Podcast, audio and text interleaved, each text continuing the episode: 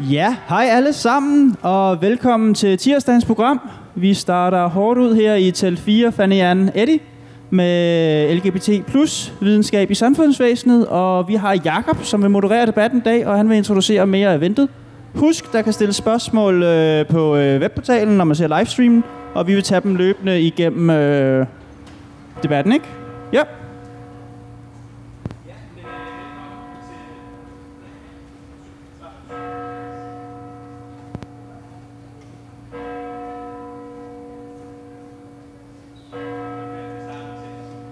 I hører mig? Ja, godt. Velkommen til det, som øh, jeg forestiller mig, at Donald Trump vil kalde et stuende fyldt telt. det er dejligt at se, at der er kommet så mange. Det er sidste dag med hedebølge. Klokken er 12. I sidder alligevel i teltet her. Jeg tænker, vi får en rigtig spændende debat i dag. Det er jo sådan, at der bliver øh, livestreamet, så der kan både komme nogle spørgsmål udefra, der er nogen, der følger med, og man kan sige, at mit håb med debatten i dag er, at vores øh, fire superdebattører vil, øh, vil kunne sætte fokus på, på det emne, som er, er det hovedsagelige i dag, som handler om det her med sygeplejerskeuddannelsen, det handler om det her med, hvordan bliver der undervist i køn, seksualitet, normer, mangfoldighed, kategorier, øhm, man kan sige, at min baggrund, jeg hedder Jacob Grok. Jeg underviser på pædagoguddannelsen. Jeg er lektor ude på Campus Carlsberg. Og man kan jo spørge sig selv, hvorfor står jeg her som moderator for en debat, der handler om det sundhedsfaglige? Jeg kommer ikke til at blande mig særlig meget i den faglige debat. Jeg kommer til at prøve at holde, holde os på sporet i forhold til at snakke om det her med, hvor i uddannelsen kunne der, øh, kunne der blive lagt nogle elementer ind, øh, og hvordan kunne det gøres. Når jeg står og til det fordi jeg underviser det, der hedder kønsseksualitet og mangfoldighed på pædagoguddannelsen, som er et øh, forløb, der går over en 10-12 undervisningsgange på første semester.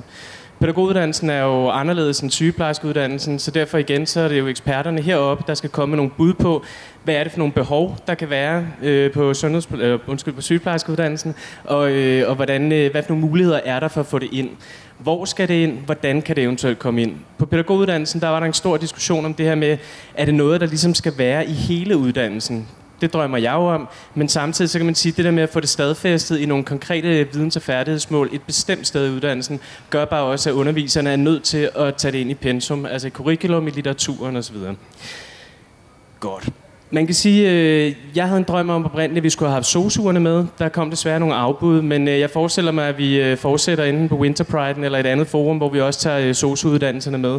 Fordi det her, for mig, øh, grunden til, at jeg også står her, det er fordi, at man kan sige, hvis ikke vi får det ind i alle velfærdsuddannelserne, hvis ikke alle øh, dem, der bliver uddannet til at arbejde relationelt med mennesker, har en eller anden basisviden om, øh, om normer, har en basisviden om LGBT-personers øh, liv, trivsel, vilkår, så vil der opstå nogle af de her, som jeg, jeg ønsker at kalde det misforståelser. Øh, der kommer nogle meget unge mennesker ind hos mig på pædagoguddannelsen, også på sygeplejerskeuddannelsen, på læreruddannelsen.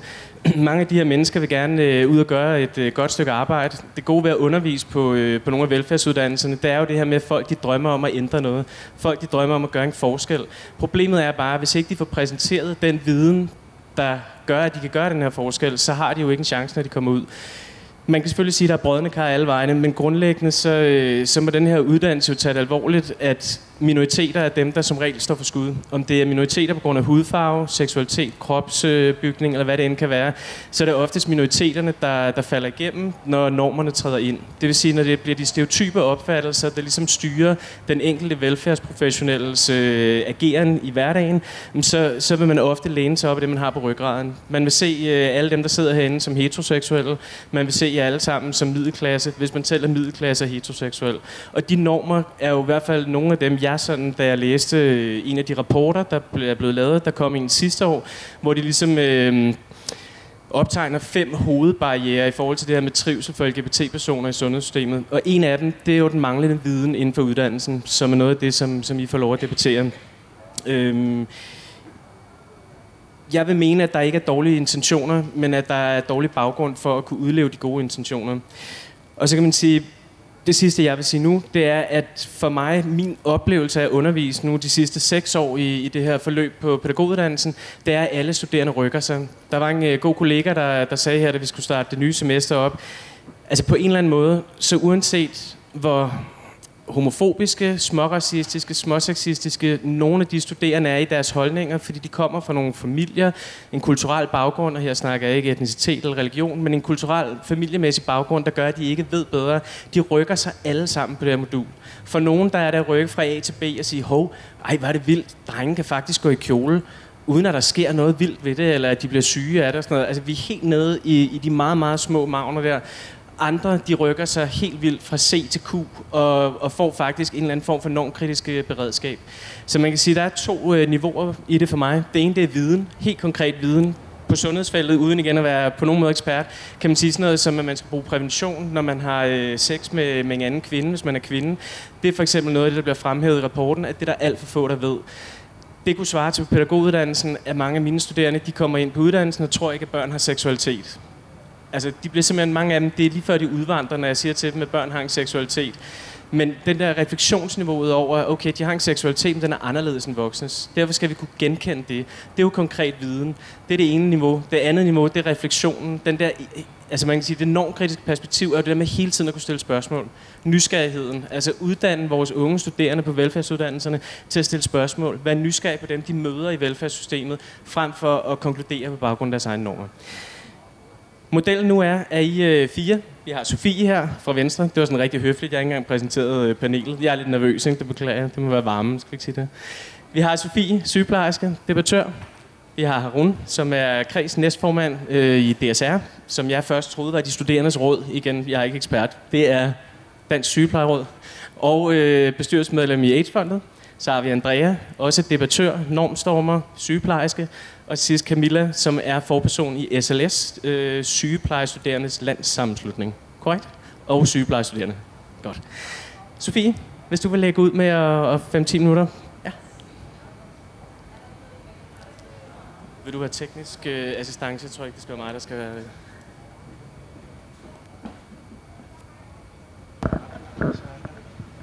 Knappen. Yes. Tak fordi, at øh, jeg måtte komme. Øh, det her det er et emne, der har ligget mig på sinde i rigtig mange år. Øh, blandt andet som queerperson og øh, tidligere sygeplejestuderende, så er det noget, som jeg selv virkelig har mærket til den på kroppen.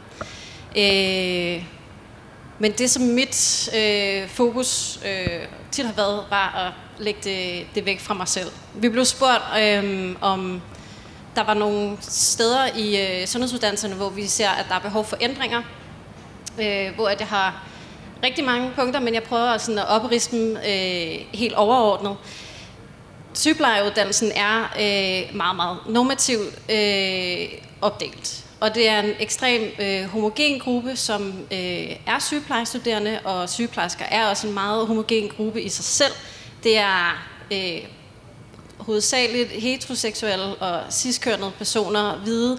Og det gør bare, at når man så som minoritetsperson skal være del af en, øh, en uddannelsesinstitution, øh, føler sig ret øh, fremmedgjort og ret anderledes.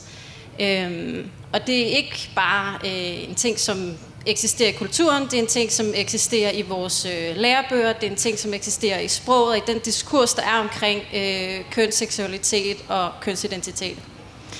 Øh, og jeg tror, at når man ikke er en del af minoriteten, så tager man, øh, ser man slet ikke, at den eksisterer, eller man tager i hvert fald for givet øh, det potentiale, der er øh, i minoritetspersoner på sundhedsuddannelserne.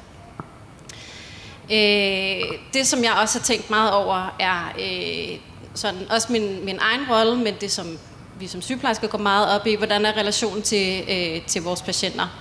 Og hvis at, øh, som er min oplevelse er, at man går ud og har en, en forforståelse af, at øh, patienterne er øh, en del af majoriteten, jamen så kommer vi, vi skævt ind på hinanden, og det skader relationen. Og hvis der er noget, som vi rigtig gerne vil arbejde på, så er det relationen mellem øh, patienterne og sygeplejersker. Og den bliver fundamentalt brudt, øh, lige så snart, at der er blevet en, når der er en antagelse af, at man er en helt anden person, end, end hvad man i virkeligheden er.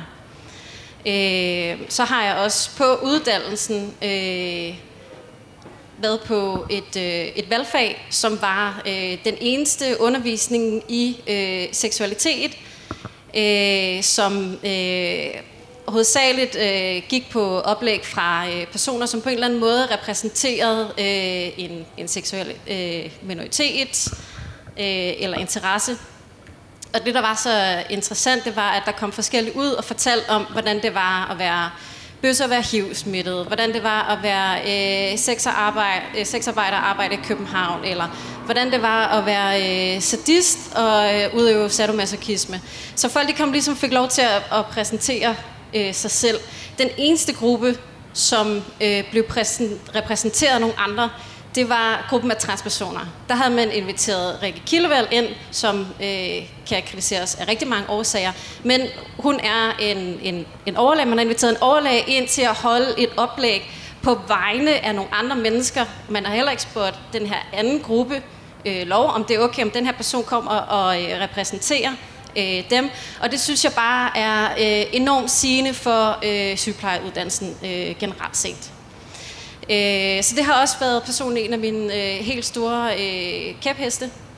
Øh, og det, som jeg virkelig, virkelig savner øh, på sygeplejeuddannelsen, øh, for uden selv at kunne føle, at øh, jeg hører hjemme her, øh, det er en oprigtig undervisning i øh, seksualitetens og kønsidentitetens øh, mangfoldighed og store verden, med en kompleks destruktion af øh, den diskur, som der eksisterer omkring køn og seksualitet.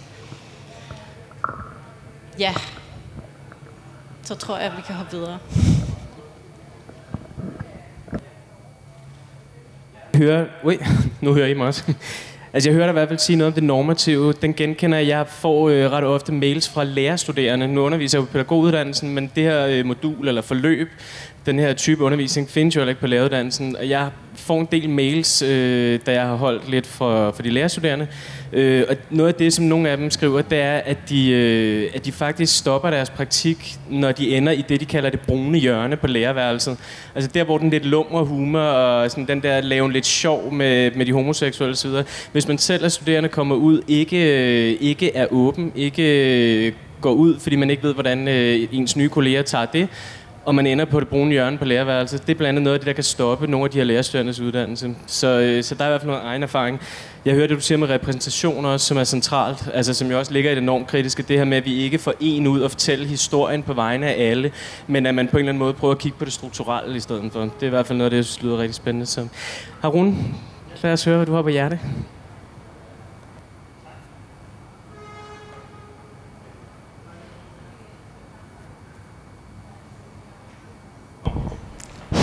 Den virker nu. Ja, øh, velkommen til, og tak for invitationen. Jeg hedder Harun. Øh, øh, du sagde lige før, øh, at du prøvede at få nogle socioassistenter med ind. Men du er så heldig, for jeg er også uddannet som socioassistent.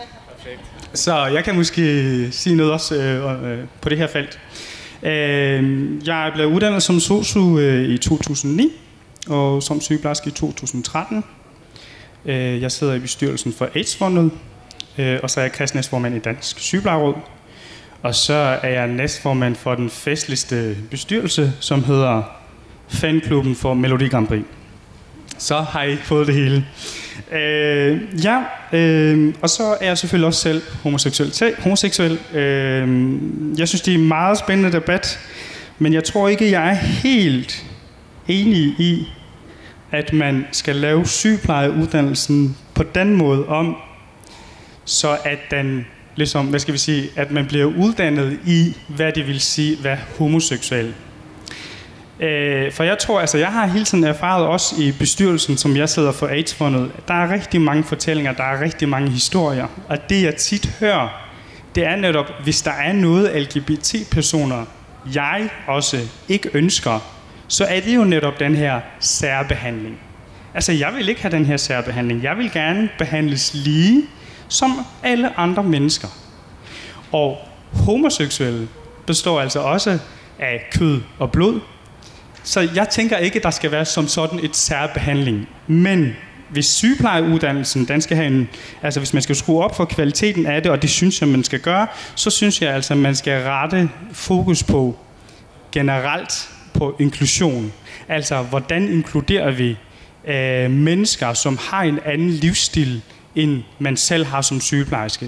Det kan være etnicitet, det kan være religion, det kan være seksualitet, det kan være køn. Øh, jeg synes, uddannelsen skal give os sygeplejersker de værktøjer, Altså, men ikke som sådan går og... Øh, altså, man skal ikke hele tiden lave sygeplejeuddannelsen om, når hver gang for eksempel der er poppet en ny bestemt befolkningsgruppe, som også ønsker, at man skal tage hensyn til den. Det tror jeg ikke, vi kan. Det tror jeg heller ikke, der er ressourcer til. Men øh, jeg synes til gengæld, hvis man skal rette fokus på noget, så synes jeg, at fokus bør være på arbejdsmarkedet, på arbejdspladserne. Øh, jeg synes, man skal for eksempel øh, øh, skabe mangfoldige arbejdspladser. Der skal være øh, mandlige sygeplejersker. Desværre har vi kun 4% af dem. Øh, man skal have øh, en, altså sygeplejersker, som har, øh, som er muslimer, øh, som er kristne, altså alle mulige slagsen. Øh, transseksuelle sygeplejersker har jeg aldrig mødt, men jeg håber virkelig, at vi kan få, øh, at de bliver også synlige på arbejdspladserne. Jeg synes, sundhedsvæsenet, den skal afspejle det samfund, vi lever i. Og hvorfor siger jeg det? Jeg siger det, fordi jeg har også erfaret det. Da jeg øh, arbejdede som sygeplejerske øh, på neonatalafdelingen på Rigshospitalet, så havde man for eksempel rigtig meget fokus på mødrene. Altså, de var i krise, jamen øh, barnet var født for tidligt, jamen så løber mælken ikke til, og så græder det det ene og det andet, og selvfølgelig skal der være fokus på det, men man tog ikke højde for, der er også en far til stede. Men så kunne jeg jo som mandlig sygeplejerske gå og sige, jamen altså synes du ikke også faren skal have den her fokus? Altså, jeg kunne som mandlig sygeplejerske komme med den her perspektiv, kunne give den her vidensdeling fra mig. Og på samme måde kan jeg også gøre det som en homoseksuel sygeplejerske, og kan vidensdele, altså fortælle mine kollegaer på arbejdet, hvordan er det egentlig øh, at være homoseksuel patient i sundhedsvæsenet. Altså jeg synes, man skal skabe den her platform på arbejdspladserne, hvor man kan vidensdele med hinanden, frem for at hele tiden sørge for, at uddannelsen hele tiden bliver lavet om specifikt om en bestemt øh, befolkningsgruppe. Øh, en anden case, eller eksempel, jeg måske kunne komme med, det var, at jeg har mødt en øh, anden sygeplejerske, som selv har anden etnisk baggrund end dansk. Hun arbejder på et bosted, og på et bosted bor de patienter, som har psykisk lidelse. Og så bor der umiddelbart en patient, som også har anden etnisk baggrund end dansk, og han har i den grad trang til at komme i bad, altså flere gange om dagen. Vi taler om måske fem gange og sådan noget. Og det øh, bliver, det bliver personalet jo bekymret for, fordi de tænker, jeg ved, om han er ved at få vrangforestillinger. Hvorfor er det, han føler sig så urent? Hvorfor skal han hele tiden føle, at han skal gå i bad? Er der, er der noget, vi skal gøre? Og så videre. Så kommer den her sygeplejerske, som selv har anden etnisk baggrund end dansk, og siger, jamen prøv lige at høre, der er tale om en mandlig øh, patient, øh, og sådan er det i nogle kultur, som i hendes, hvis man har for eksempel haft sædafgang, så skal man altså tage bad, og man skal øh, altså, vaske sig på en helt bestemt måde. Altså ikke bare tage bad, man skal vaske sig på en bestemt måde. Øh, og så bliver pludselig alle øh, kollegerne på hendes arbejdsplads øh, sådan, øh, lidt overrasket, men også får den her viden, og tænker, nå jamen, så er det måske det, det handler om. Så jeg synes, øh, det er det her platform, vi skal skabe. Det er sådan, vi skal arbejde. Vi skal vidensdele med hinanden. Det er kollegerne, der skal supplere hinanden. Men Ønsketænkning kunne selvfølgelig være, at sygeplejeuddannelsen skulle hele tiden laves om, men vi skal også være realistiske. Jeg tror ikke, at man kan hele tiden lave om. Det tror jeg ikke, der er hverken ressourcer eller penge til. Det var alt fra mig. Tak. Yes, så lidt til diskussionen om det her med, hvor det skal ændres og hvordan. Man kan sige, der hvor øh, det jo er meget på spil i pædagoguddannelsen, det er jo hver gang, der kommer reformer. Vi har sådan lidt en joke om det der med, hvad er det, man siger, ægteskabet holder syv år. Der er sådan en syvårskrise. års krise. Det er lidt det samme med pædagoguddannelsen. Der kommer en reform cirka hver syvende år, ikke? og den sidste kom i 14. Og det er jo der, man kan sige, man kan lave de her ændringer. Så grundlæggende så er der jo også et arbejde der med at sige, når der alligevel skal laves ændringer, hvad er det så? Jeg hørte dig sige noget med værktøjer. Det tænker jeg også noget, der er centralt for pædagogstuderende. Det der med, at sygeplejestuderende får værktøjerne med ud. Det, der måske kunne være spændende bagefter den interne debat, det er at snakke om, får man de værktøjer, der skal til for at kunne, øh, kunne møde øh, en mangfoldig øh, beboergruppe, eller sige, en mangfoldig samfundsgruppe. Øhm, det var det ene. Og så øh, det andet, der kan man sige, det her med, øh, med neonatal, nu er det ikke sådan voldsomt lang tid siden jeg selv øh, var derinde, det var lidt under et år siden. Og, og der er jo noget grundlæggende også i uddannelsen i forhold til det her med at møde blandt andet enlige fødende. Det kan være donorbørn, det kan være øh, folk, der er partner samme køn, osv. osv. Ikke? Så, så grundlæggende kan man sige, det der måske er interessant, det er at finde ud af bagefter pinpointe lidt, hvor ligger det i uddannelsen? Altså kan I sådan pege på, hvor det er, man bliver undervist i de her mangfoldige perspektiver? Kan man ikke det, så vil jeg jo mene sådan ekstern fra, at så må der jo være behov for, at der kommer noget ind på et tidspunkt, når der kommer en reform, og så er det en anden diskussion. Ja. Tak, Harun. Andrea, næste øh, levende billede. Hallo, ja. Øh, tak, og tak fordi jeg måtte komme. Øh, jeg tænker, jeg starter lige med at rette en kommentar til noget, du sagde, Havn. Øh, du snakkede om det her med særbehandling. Øh, og øh, befolkningsgrupper, der hele tiden kommer nogle nye befolkningsgrupper, som vil have særbehandling. Og, ja, og så det, min kommentar til det er, at øh, hetero- og cis-kønnet øh, får særbehandling i sundhedsvæsenet. Hele sundhedsvæsenet er indrettet til at særbehandle heteroseksuelle og cis-kønnet og resten af majoritetsbefolkningen. Så på den måde tænker jeg ikke, det er særbehandling, for eksempel, at øh, og, og, og udbrede noget viden omkring, hvordan man, altså, hvad, hvad for nogle andre sygdomme, og hvad for nogle sådan, øh, hvordan patologien egentlig er i forhold til minoritetsbefolkningen. Øh, og så tænker jeg også lige sådan, et retorisk spørgsmål kunne være, kommer der hele tiden nye grupper til, som vil have særbehandling, eller har de her grupper eksisteret hele tiden, men har endelig fået en stemme? Svaret er, at det sidste er rigtigt. Ikke? Øhm, ja, og så, øh, jeg er meget enig i det, Sofie siger. Jeg har sådan, øh, min kæphest som sygeplejerske er ulighed i sundhed, sådan bredt forstået. Jeg arbejder med tykfobi særligt, og normkritik. Øhm, og så er jeg også selv queer-person. Øh, men øh, der er ligesom, i, den, i forhold til den her diskussion, så tror jeg, der er sådan to ret centrale ting, der er nemlig, altså jeg vil nemlig gerne have, at der sker noget på begge fronter, både ude på arbejdsmarkedet, men også rigtig meget på uddannelsen. Øhm, og, øh, og jeg vil bare sådan sige, i forhold til uddannelsen, så tror jeg, det største problem er, som Sofie også nævnte, den her homogenitet. Øh, da, jeg, da jeg først fandt ud af, at jeg skulle studere sygepleje, så sagde min bedste veninde, ej Andrea, det er sådan et kvindefag. Gider du det? Og så, ej. og så tænkte jeg, nå, hvad fanden betyder det? Okay, nå, men det er det jo. Øh, både fordi jeg ikke får nok i løn, det er en af de ting, der sådan kendetegner et kvindefag, men også fordi, at der er ekstremt mange tynde, hvide, cis, hetero kvinder, som ikke har en øh, særlig kaotisk, et, et særlig kaotisk eller andet gjort liv.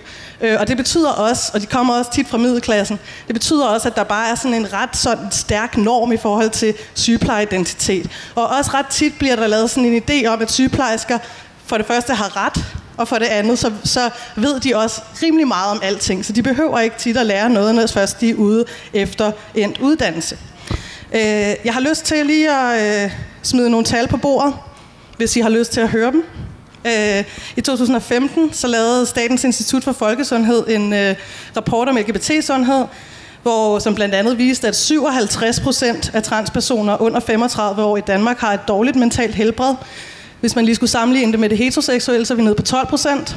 Øhm, AIDS-fondet har lavet i 2017 en øh, rigtig fin rapport, der hedder Min læge sagde, at lesbiske ikke kan få sexsygdomme. Det er Karen Evers, som har været projektleder på den. Øh, og nu er jeg gynækologisk sygeplejerske, så sådan noget med, når folk får at vide, at de ikke skal have taget en øh, livmoderhalskræft-screening, det kan virkelig få mit PCK, ikke?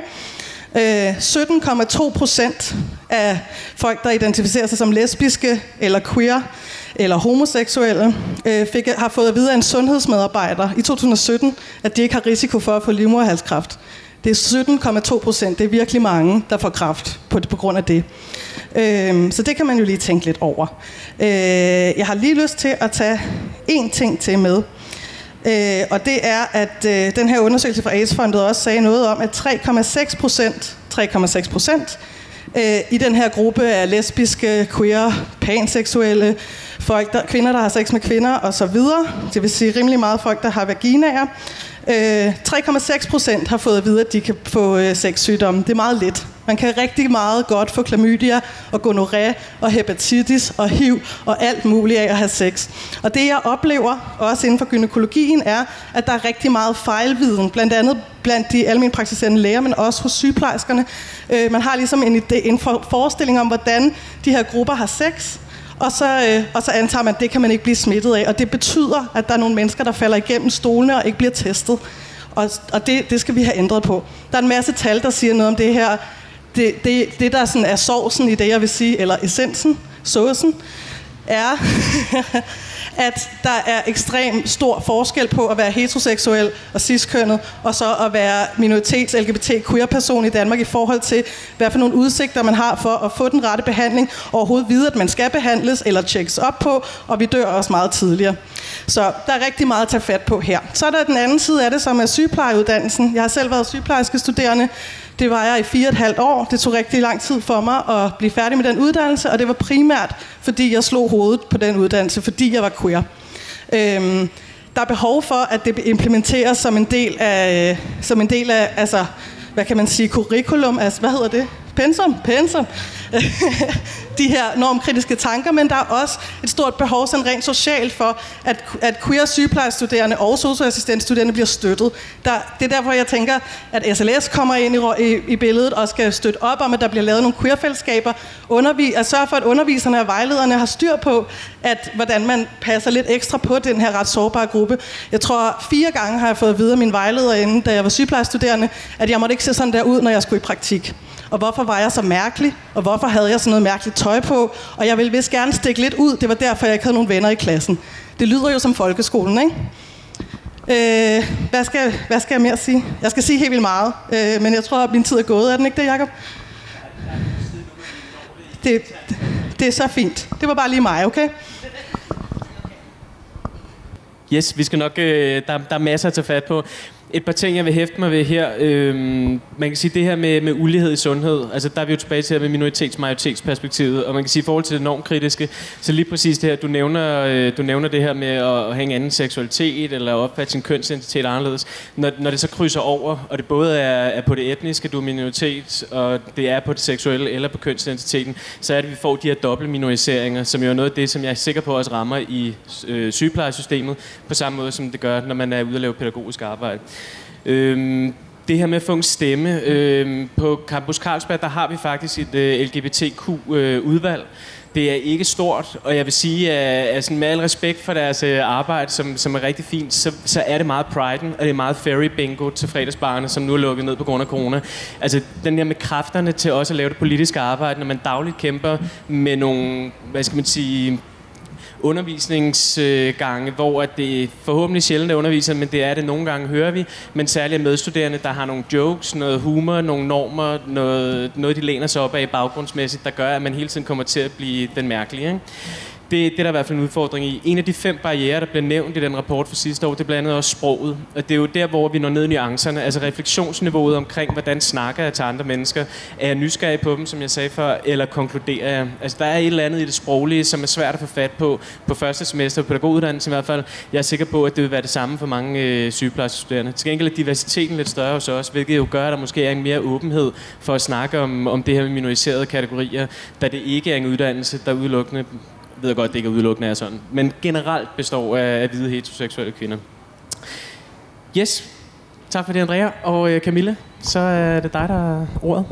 Tak skal du have, og øh, også tak for invitationen, for at jeg må komme og øh, give et bud fra sygeplejerskeuddannelsen. De er også, som er i gang med sygeplejerskeuddannelsen lige nu.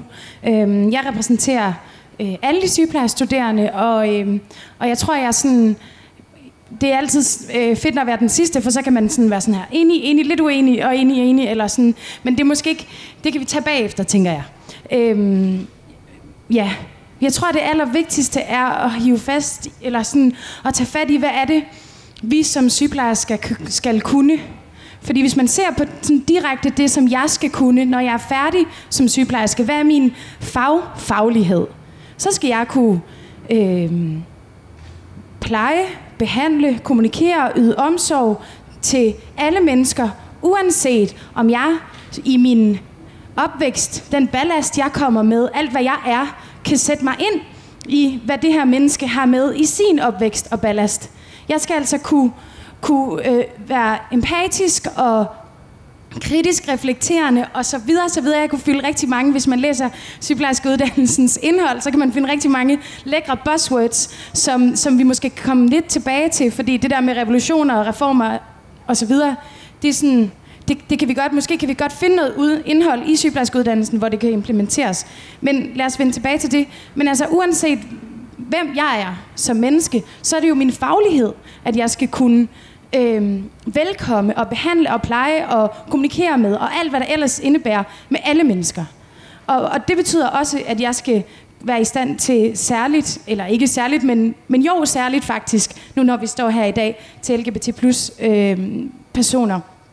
Fordi at jeg bare er drønne enig i, hvad du siger i forhold til vores øh, enormt normative uddannelse, og øh, har oplevet mange af mine medlemmer, som har hvad skal man sige, slået sig. Det er måske sådan, det var det ord, du brugte, ikke? Men det der med at opleve, at der altid er en sandhed, og at sandheden altid er, at der er to køn, og at det så ligesom, så får man sådan en rigtig fin, øh, hvad hedder det, øh, ja, man får i hvert fald rigtig meget undervisning i, lige præcis, hvad det betyder.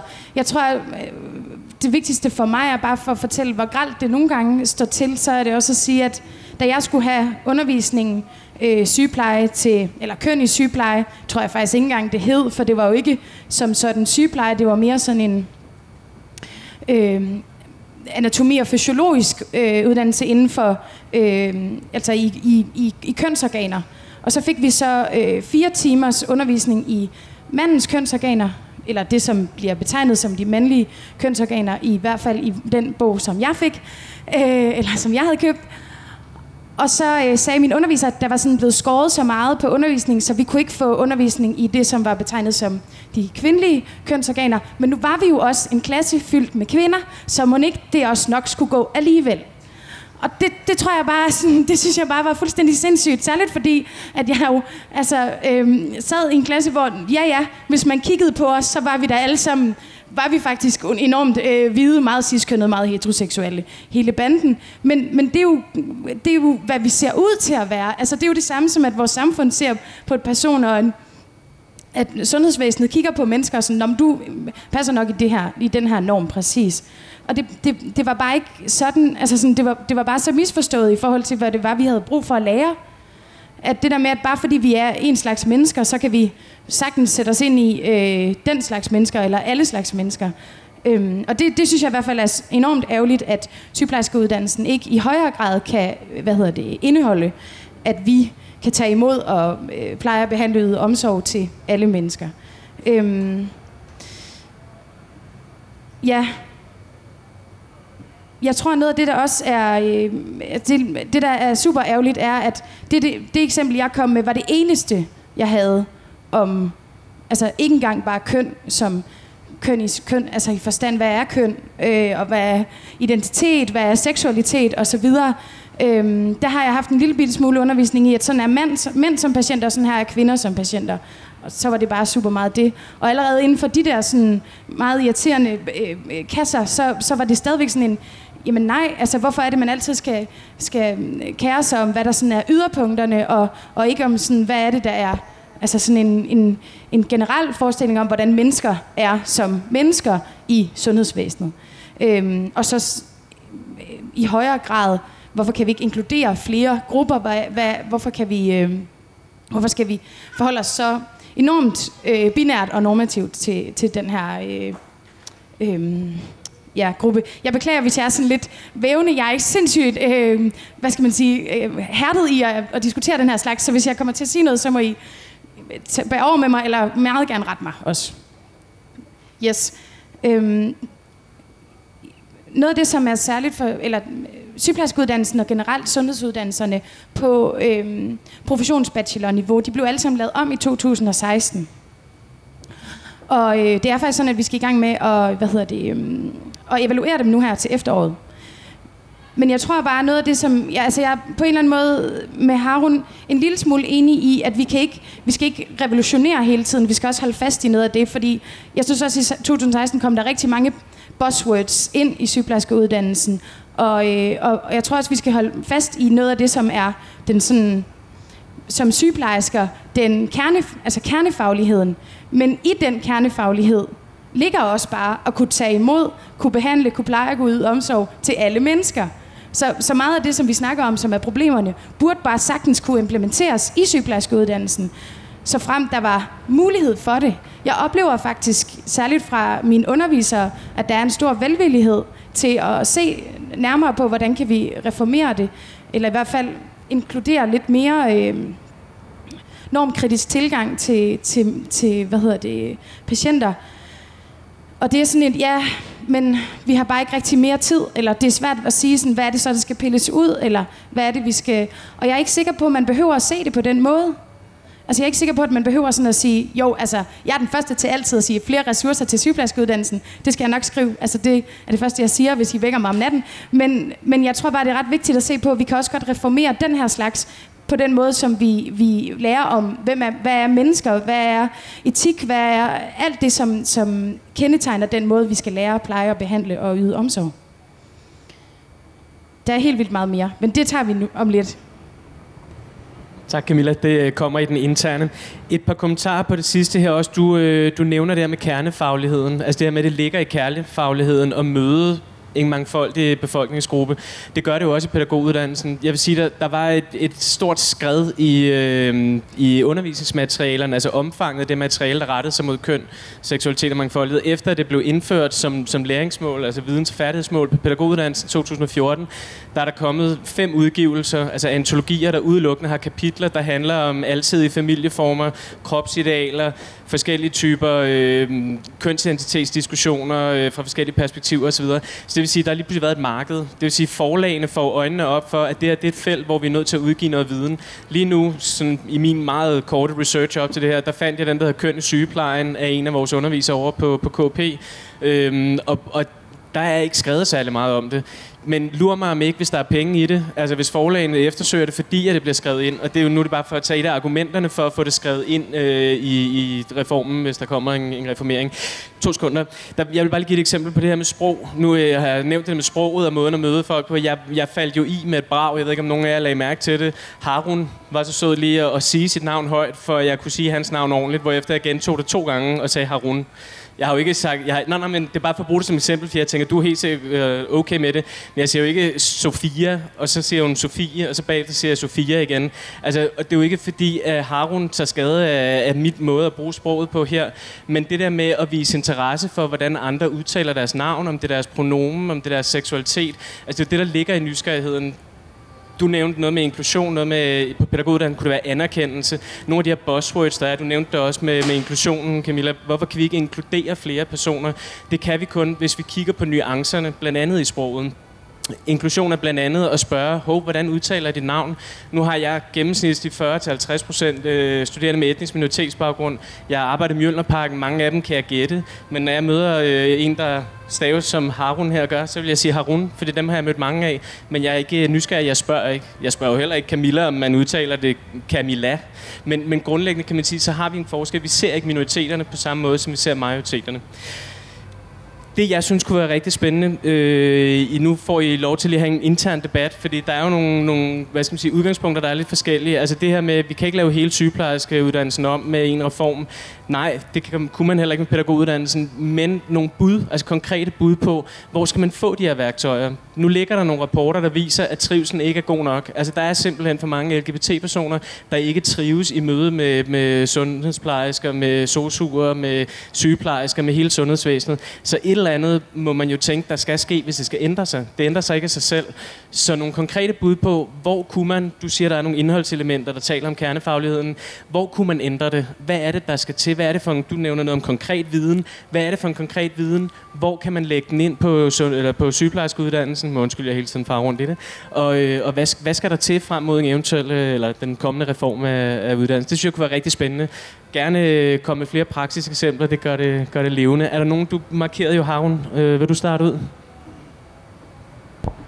Tak. Jamen tak for kommentarerne, og det er da rigtig dejligt, at nogen af jer er meget uenige med mig. Øh, men altså, øh, jeg tror også, det er rigtig vigtigt, at vi er lidt uenige, for ellers kan vi ikke få en debat. Øh, og debatter skal man jo netop tage for ligesom blive enige om hinandens holdninger, frem for at blive sådan, altså, at blive klogere på hinandens holdninger, frem for at blive enige. Det er jo derfor i hvert fald, jeg tager debatter. Øh, du har fuldstændig ret. Altså, de der grupper, som jeg sagde lige pludselig popper op, de popper ikke bare som sådan. De har bare været escapet, har ikke været sprunget ud, fordi at der har været 10.000 grunde, ligesom jeg har for eksempel øh, været igennem det. Øh, jeg argumenterer bare for, hvis man for eksempel på en uddannelse fokuserer på en bestemt seksualitet, så er jeg bare bange for, at jeg lige pludselig bliver øh, til en seksualitet frem for at møde med sundhedsvæsenet som et menneske. Og når jeg kommer på en afdeling og møder en sygeplejerske, en læge, så vil jeg for det første møde som et menneske. Altså ikke få et spørgsmål lige pludselig altså med det samme, om jeg er homoseksuel eller heteroseksuel, eller hvad nu en øh, min seksualitet er. Det er det, jeg er bekymret for, fordi homoseksualitet eller seksualitet er heller ikke så nemt. Altså for mig tog det jo 15 år at finde ud af, hvad det vil sige homoseksualitet. Altså homoseksuel. Altså for mig tog det jo også nogle år, før jeg er blevet klogere på min seksualitet, før jeg kunne indrømme og komme ud med det. Så hvor meget skal man så undervise i seksualitet på sygeplejeuddannelsen? Skal vi bare lave øh, nogle teorier og sige, det er det, og så putte dem alle sammen i nogle kasser? Det er det, jeg er lidt bekymret for, for jeg tror ikke, det er det, LGBT-personerne vil. Det vil bare mødes som ganske almindelige mennesker på lige fod med alle andre mennesker. Øh, så det er i hvert fald det, jeg gerne vil sige. Og hvor skal det ligge henne? Jamen selvfølgelig skal det stadigvæk også øh, være på uddannelsen, men jeg vil helst gerne have, at man sørger for, at man på uddannelsen får overordnet på generelt niveau nogle værktøjer og nogle teorier om, hvordan man kan arbejde med nogle mennesker, som er anderledes, end man selv er. Men ikke specifikt om seksualitet. Øhm, og så en eksempel. Øhm, i har sikkert også taget, øh, måske prøvet nogle gange, været på sådan en kønssygdomafdeling, hvor I skulle have taget nogle prøver. Det har jeg jo selv prøvet nogle gange. Og der må jeg bare sige, det var så ubehageligt at møde nogle sygeplejersker, som jo det første stillede spørgsmålet om, hvad min seksualitet var. For der var nogle, netop nogle kasser, de skulle arbejde ud fra nogle teorier. Hvis du er homoseksuel, så kan de jo stille den og den, den spørgsmål. Og hvis du er heteroseksuel, så kan man stille den og den, den spørgsmål. Og der bliver jeg, altså der bliver altså den der menneskelighed, som jeg har, min personlighed, den bliver taget frem, og så bliver jeg lavet til, til en teori. Og det er det, jeg er lidt bekymret for, hvis vi går den vej. Så hellere styrke uddannelsen i forhold til inklusionsteorierne, frem for fokusere på, på bestemte seksualiteter. Tak. Ja, jeg er to, der, øh, der har, har budt ind her. Øhm, jeg bare en lille kommentar til, til det her i forhold til at møde mennesker ens. Altså det bliver mødt som menneske. Der kan man sige, i menneskerettighedskonventionen, der er noget af det, der står, der er, at alle mennesker skal mødes som unikke individer. Og grundlæggende er der et problem i kategoriseringen, som jeg tænker, at I andre måske vil kommentere på, fordi man også hurtigt kan, kan fare vild i den der kategorisering. Altså nogle af de diskussioner, der er på det pædagogiske område, det er, at hvis vi lægger fokus på køn, kommer vi så til at se drenge som mere vilde og piger som mere stille, fordi vi hele tiden er opmærksom på det, og fordi uh, viden fortæller os, at det generelt er sådan. Altså, så kommer vi til at faktisk at forstærke nogle forskelle, der ikke behøver at være der, eller gør bevidstheden, at vi bliver bedre til at imødekomme, at børn af forskellige køn skal have forskellige øh, muligheder, og at de også nogle gange ikke identificerer sig kun som dreng eller pige. Så, øh, så interessant øh, indlæg. Og Camilla, du er først, og så Andrea. Jeg tror også meget af det her handler om, når man skal behandle folk lige, skal man også behandle folk forskelligt. Altså, jeg skal ikke have samme behandling, som Harun skal have. Øhm, og det der med, at vi bliver lært, for eksempel, at mænd går aldrig til lægen. Hvis der så er en mand, som går forholdsvis hyppigt til lægen, så bliver han også set som MC og øh, ret irriterende og øh, nærmest sådan diagnostiseret hypokonter. Fordi man har lært, at mænd går jo ikke til lægen selv. Øhm, men jeg tror, det jeg synes, der er allervigtigst, jeg synes egentlig, eller du fik det foldet ret godt ud her, Harun, fordi sådan, vi jo vi skal netop lære at, at tage imod alle mennesker, men det kan vi bare ikke gøre ved ikke også at, at inkludere øh, i hvert fald noget, der minder om sådan, eller i hvert fald kunne, kunne, kunne udpensle den forskellighed og de minoriteter. Øhm, så det tror jeg bare er rigtig vigtigt, for nej, vi er heller ikke, altså der er mange ting, vi ikke er, er uddannet godt nok til i forhold til minoriteter generelt. Øh, nu er det, handler det om seksualitet i dag, og det tror jeg bare er ret vigtigt, eller kønsidentitet og, øh, og, og så videre. Øh, og det tror jeg bare er, øh, er ret vigtigt at holde fast i, fordi generelt så bliver der fokuseret alt, alt for lidt på kønsidentitet og seksualitet på uddannelsen. Det valgfag Sofie, hun snakkede om, at hun havde, det findes ikke længere. Øhm, og, og det findes kun i meget, meget lille grad på sygeplejerskeuddannelsen generelt rundt omkring i Danmark. Øhm, og det er et kæmpe, kæmpe problem. Ja. Jeg, vil, ja, jeg er meget enig i det, du siger. Øhm, I normstormerne, som jo arbejder med normkritisk undervisning ude på folkeskolerne, så arbejder vi også ud fra sådan en antitolerancepædagogisk, øh, og det er et meget langt ord, som dækker over, øh, tilgang, som dækker over, det dækker over ligesom at prøve at bevæge sig væk fra den her klassiske måde at undervise i minoriteter på, hvor man ligesom stiller en eller anden øh, homoseksuel op og siger, se, det er en bøsse, øh, og så glor vi på giraffen. Fordi det er ekstremt objektificerende, og det, og det hjælper ikke noget. Det skader mere, end det gør gavn. Så jeg er fuldstændig enig med dig i, at det, altså det der, der, skal, der skal ind på de her uddannelser, i det faglige i hvert fald, det er noget normkritisk teori, og det skal faktisk, synes jeg, skal implementeres som en del af undervisningen i basal sygepleje og alle de her forskellige ting. Videnskabsteori. Jeg tænkte lige over det, da du spurgte om, Jacob, hvornår har vi mødt noget, omkring køn. Og det eneste, jeg kan huske, det er videnskabsteori, hvor øh, den samme underviser, som synes, jeg så så mærkelig ud, sagde, skulle undervise i socialkonstruktivisme. Og så sagde hun, Nå, det er sådan noget med nogen, der tror, at, øh, at, øh, at alting er konstrueret, så hvis jeg ser noget, så er det ikke rigtigt. Og, øh, og, og de bare, altså, hun gjorde bare grin med det. Det var det eneste, hun kunne sige. Det var sådan et eller andet fi, det var sådan, det er sådan noget fis med, at folk tror, man kan være den, man gerne vil være. -agtig. Det er det eneste, jeg har oplevet, sådan, der havde et eller andet kønsperspektiv, der havde noget, handlede om noget andet end øhm, anatomi. Øh, og, og igen, det her, altså, det, det her med at, at lave den her øh, objektivisering af patienterne, eller patienternes andethed, er, er et ekstremt stort problem. Jeg har en ven, der lige har været i praktik på et misbrugscenter, øh, hvor øh, den kliniske vejleder undervist i, at øh, personlighedsforstyrrede, det var, dem kunne man se, fordi at de havde altid en stor rød hat på og noget vildt tøj.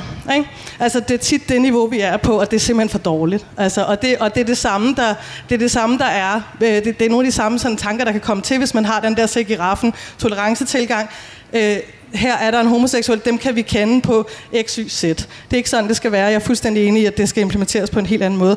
Øh, men så tænker jeg samtidig, der er brug for ikke særbehandling, men øh, opmærksomhed på nogle af de her øh, begreber, som, som sundhedspersoner øh, ikke bliver uddannet i. Det der med at kunne komme ud af en sygeplejeuddannelse og, uddannelse, og have en idé om, at der er noget, der hedder transkønnet, der er noget, der hedder non-binær, der er noget, der hedder lesbisk, hvad betyder queer, hvad betyder alle de her ting.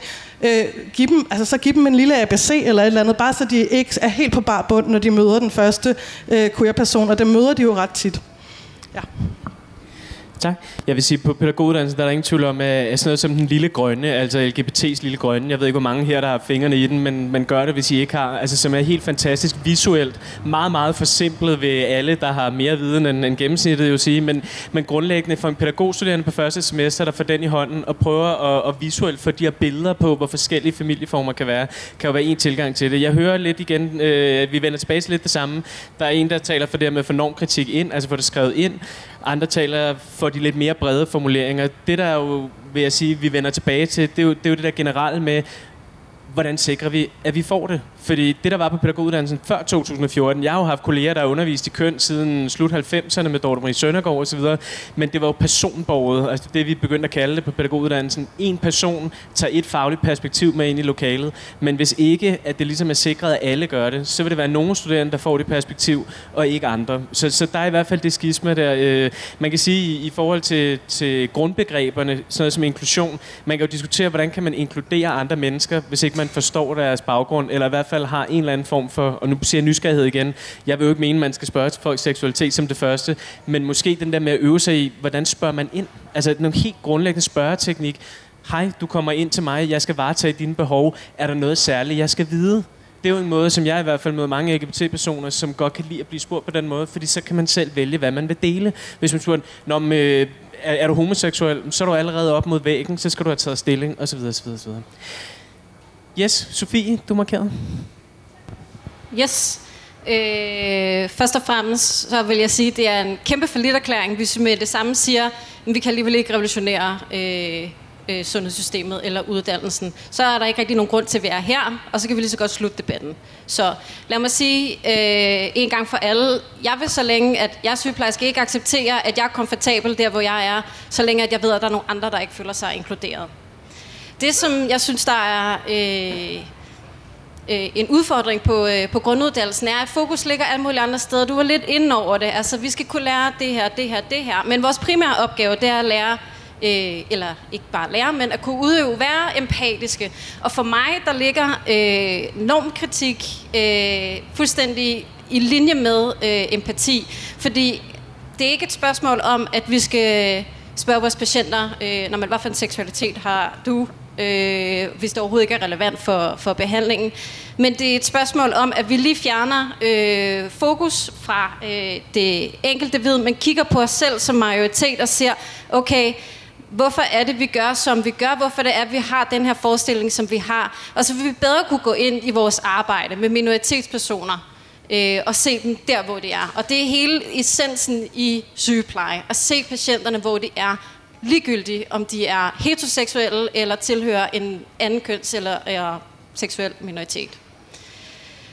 Så vil jeg gerne lidt ind på øh, sådan de øh, sundhedsmæssige konsekvenser. Altså fordi vi kan sige, man, okay, vi kan jo bare gå ud og øh, være sygeplejerske, som vi hele tiden har været, og tiltale folk på de samme øh, hvad hedder det, binære måder, som vi hele tiden har gjort. Men det, som jeg har fundet ud af, øh, blandt andet i mit arbejde med min bachelor, er, at øh, Øh, og det ser vi også. Altså, øh, der er en, en en tendens til ikke at opsøge øh, sundhedssystemet eller gå til læge, hvis man er syg, og man føler sig diskrimineret. Øh, det er den ene ting. Så hvis man ikke opsøger sundhedssystemet, så risikerer man at blive mere syg, og det kan have ret fatale konsekvenser i sidste ende. Øh, så derfor så synes jeg, det er en fuldstændig essentiel, øh, både sundhedsfagligt, men også øh, politisk øh, beslutning at gå ind og ændre, så at vores øh, patienter, LGBT-personer, øh, er mere raske. Men det er også dem, som der rent faktisk dukker op i sundhedssystemet. At vi har en, en, øh, en bedre idé om, hvordan at vi skal tilgå øh, den her minoritetsgruppe. Ja, jeg tror, jeg vil slutte den der og tage noget vand. Jeg kom lige i tanke om noget i forhold til, altså nu snakker vi lidt om løsninger og forslag, ikke? Er det ikke det, vi er ude i, måske? Ja. Øh, og vi har snakket om, hvor homogen den her gruppe af sygeplejersker er, øh, og hvor homogen det er øh, ude, inde på uddannelserne.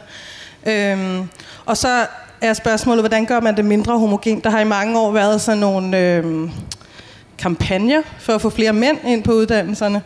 Øh, og jeg tænker sådan, det, det, det er måske det første, man tænker på. Nå, så laver vi en kampagne med noget pride-flag og noget love is love, og så kan de komme ind, og så, så kan de øh, lige med det samme få en eller anden homofobisk kommentar i hovedet af, af en lortelærer. Ikke? Øhm, inden man laver sådan en, inden man laver sådan en øh, kampagne, så tænker jeg, så skal man arbejde på, at miljø, altså uddannelsesmiljøet bliver nice at være i.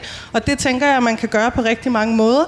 Øhm, og det kan man blandt andet gøre ved, at, som jeg tidligere sagde, at SLS støtter op om et queerudvalg, støtter op om, at der ligesom, at det er en samtale, der sådan er ongoing. Jeg kunne tænke mig, at der blev lavet samtalesalonger, hvor man, under, hvor man øh, inkluderede uddannelseskoordinatorerne, men også havde en samtale om, når man, hvordan, øh, altså, egentlig få nogle af det der homofobiske og queerfobiske øh, ting ud på i en debat. Altså, det kunne, være, det kunne for eksempel være SLS, der, der styrer det. Nu selv, giver der en masse opgaver, Camilla, det ved jeg ikke, hvad du tænker om.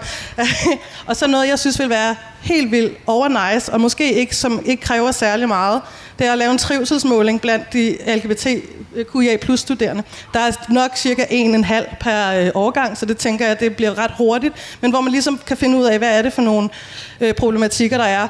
Da jeg var øh, ansat på gynækologisk afdeling, så var der jo trivselsmålinger, det er der altid i sygeplejefaget, hvor, og de, de blev ved med at undre sig over, hvorfor der hver gang var det, der svarede til en ud af en sygeplejegruppe på 30, som ikke følte, at vedkommende kunne fortælle om sit privatliv nede i kantinen.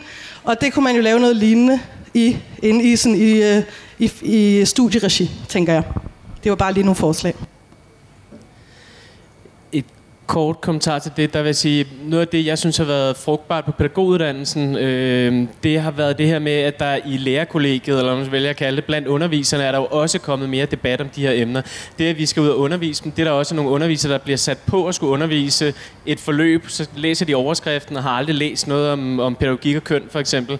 Det gør jo, at der er nogen, der får udvidet deres horisont, og man, man får taget hinanden i nogle andre ting. Altså det der med at have den der, hvad skal man sige, balancen i forhold til at hænge humor, men også have øh, øh, have den der Killjoy øh, sit sin underviser, holy, den der kommentar, den, den forstår jeg sgu ikke. Eller sådan, der var et eller andet, der, der, der skar mig lidt i ørerne der jeg, jeg kan give to. Nu vil jeg ikke kalde... Øh, nu er det jo mine kolleger, du snakker om selvfølgelig i residet. der. Lortelærer, det, øh, det, de, de findes sikkert også derude. Jeg vil sige, det, det er nok meget ligesom med, med de studerende, den der hvis ikke man er klædt på til det. Vi har mange undervisere, der er plus 60, som er vokset op i en helt anden tid end mig, har nogle helt andre forudsætninger. Jeg mærker selv, altså min heteroseksuelle arv, den måde jeg voksede op på, som, som ganske mild heteroseksuel dreng, der ikke hørte om, om homoseksualitet før jeg var 12 måske. Altså, det, der, der er nogle ting, som, som nogen skal arbejde hårdere for at finde det, det nuancerede sprog. Jeg har haft to eksempler. Det ene, det var en, der øh, vil illustrere det her med, at man nu kunne øh, vælge sit eget køn ved at vise en video omkring en, øh, en pige, der levede som kat op i Oslo, som sådan helt alvorligt viste den der YouTube-video til sine studerende, for ligesom problematisere det der med, at nu kan alle jo bare vælge frit. Altså, hvor man kan sige, for mig fint, hvis man har lyst til at leve som kat, men jeg synes måske, det er at gå lidt til ekstremen. Altså, det gør jo ikke, at de studerende bliver mere nuanceret i deres forståelse af at gøre feminin og maskulin øh, opførsel. Og så den anden, det var en, øh, en ældre underviser, jeg havde, der heldigvis stoppede, som, øh, som konsekvent snakkede om de der studerende, du ved, der har klippet skægget her, som aldrig laver noget. Altså, som kunne være en, øh, Harun faldt ind under den kategori. Hun havde en helt bestemt opfattelse af, at der var nogle bestemte mandlige studerende, som, som nok var gode at få ud på klubberne for at lave nogle vilde lege med drengene, men de læste ikke tekster, det kunne de ikke, fordi de havde jo det der skæg, der afslørede dem, ikke? altså sådan lidt øh, gangsterskægget. Ikke? Altså, hvor at de, de findes jo de der helt vanvittige stereotyper, generelle forestillinger om andre mennesker, også blandt undervisere. Der skal jo hele tiden arbejdes også i det lag. Så man kan sige, det der med at få øh, læreruddannelsen gjort omkring minoritet, altså det at arbejde med etnicitet, de fik, øh, fik lavet et materiale, som alle undervisere på en eller anden måde gik igennem, og havde nogle diskussioner omkring det der med, hvordan er det egentlig, vi, øh, vi håndterer, i, måske ikke strukturel racisme, det er en af de nyere debatter, men i hvert fald en eller anden form for, øh, for biased opførsel i forhold til vores etniske minoritetsstuderende, i forhold til, hvor vi tænker, de skal hen, hvem de skal undervise, hvem de henvender sig til. Og, og det er jo et lag mere, man, man kunne overveje og tage med ind i sine overvejelser. Altså, hvad, hvad gør vi for at forklæde de her undervisere på, så det ikke kun er en Ben Nielsen, der har skrevet en bog om det, men også andre, der, der tager det med sig. Andrea, oh, Camilla, tror jeg for først, sorry. Og så Andrea Jeg vil bare lige sige, i forhold til det der med at kalde en lærer for en lortelærer, så er den her person en lortelærer. Ja, og det- det- det er og fair jeg, nok. Og jeg bare- kunne være droppet ud fire gange, og det ville Ja. virkelig være Ja. ærgerligt for sundhedsvæsenet, hvis jeg ikke var blevet sygeplejerske. Altså, øhm, og, og så er der rigtig mange andre dygtige lærere inde på KP. Det er jeg fuldstændig enig i. Men der er også nogen, hvis de ja. har så meget modstand på sådan nogen som mig, skal de bare ikke undervise. Altså, Jeg er grundlæggende fuldstændig enig. Det var bare for at sige, at der findes mange niveauer af det. Ikke? Altså, så, ja, Camilla? Ja, jamen øh, tak for tips og tricks, øh, eller i hvert fald øh, flinke opfordringer, Andrea. Det er jeg glad for. Det er rigtig vigtigt, at vi også bliver, altså sådan, som en sammenslutning ved, hvad det er, vores øh, medlemmer og hvad vores medstuderende generelt, hvordan de går og har det osv.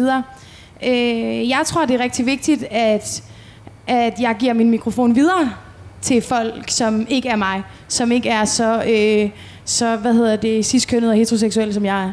Altså, jeg tror bare, det er ret vigtigt i forhold til, som du sagde, Sofie, at, at det var så en læge, der kom ind og fortalte om, hvordan transpersoner øh, oplever sundhedsvæsenet. Øhm, og det, der, er jeg bare sådan, der tror jeg bare, det er vigtigt, at det ikke er mig, der står og, og fortæller om, hvorfor vi skal lave det om. Jeg kan godt sige, at vi skal lave det om, men det er ikke, det er ikke øh, mig som formand, der skal sådan gå ud og sige, øh, det her skal vi lave om, fordi vi oplever osv. Altså det, det, det tror jeg skulle bare er en generel fejl, det der med, at, at jeg, man skal passe på med at tage for mange kampe på sine egne skuldre, som simpelthen ikke er vores. Og det betyder ikke, at vi ikke skal øh, støtte op om, som du også sagde. Rigtig dejligt. Fint. hvem skal så tage den? Nej, men jeg synes, det, nej, det, ja, det betyder, at det behøver ikke, at- altså det jeg siger er ikke, at det ikke er SLS, der skal tage den. Det handler bare om, at vi, altså ligesom alle andre demokratiske organisationer, så støtter jeg op om de kampe og politiske emner, der findes rundt omkring. Og hvis der er nogen, der oplever, at det her er for dårligt, og siger, hey, vi vil gerne gøre det her, så skal der ikke gå mere end et minut, og så har jeg selvfølgelig fundet, hvad end der skal bruges til at gøre det her bedre. Fedt. Øhm, jeg tror, det er ret vigtigt også, når vi snakker om det her, altså sådan, at det handler om diskrimination generelt, og, og at vi sagtens kan finde steder i sygeplejerskeuddannelsens bekendtgørelse, hvor vi kan putte normkritik ind. Det kunne jeg egentlig finde rigtig mange steder, ja. hvor vi præcis kan sætte, hvor vi skal øh, empatisk refleksivt øh, forholde os til mennesker. Der kunne man sagtens også forholde sig normkritisk til patienter og borgere, pårørende osv. Og det er jo nogle af de der små detaljer, der kan ændre, hvad skal man sige, et curriculum. Altså det kan jo i hvert fald øh, få en overvejelse ind i underviserkollegiet, for eksempel. Harun?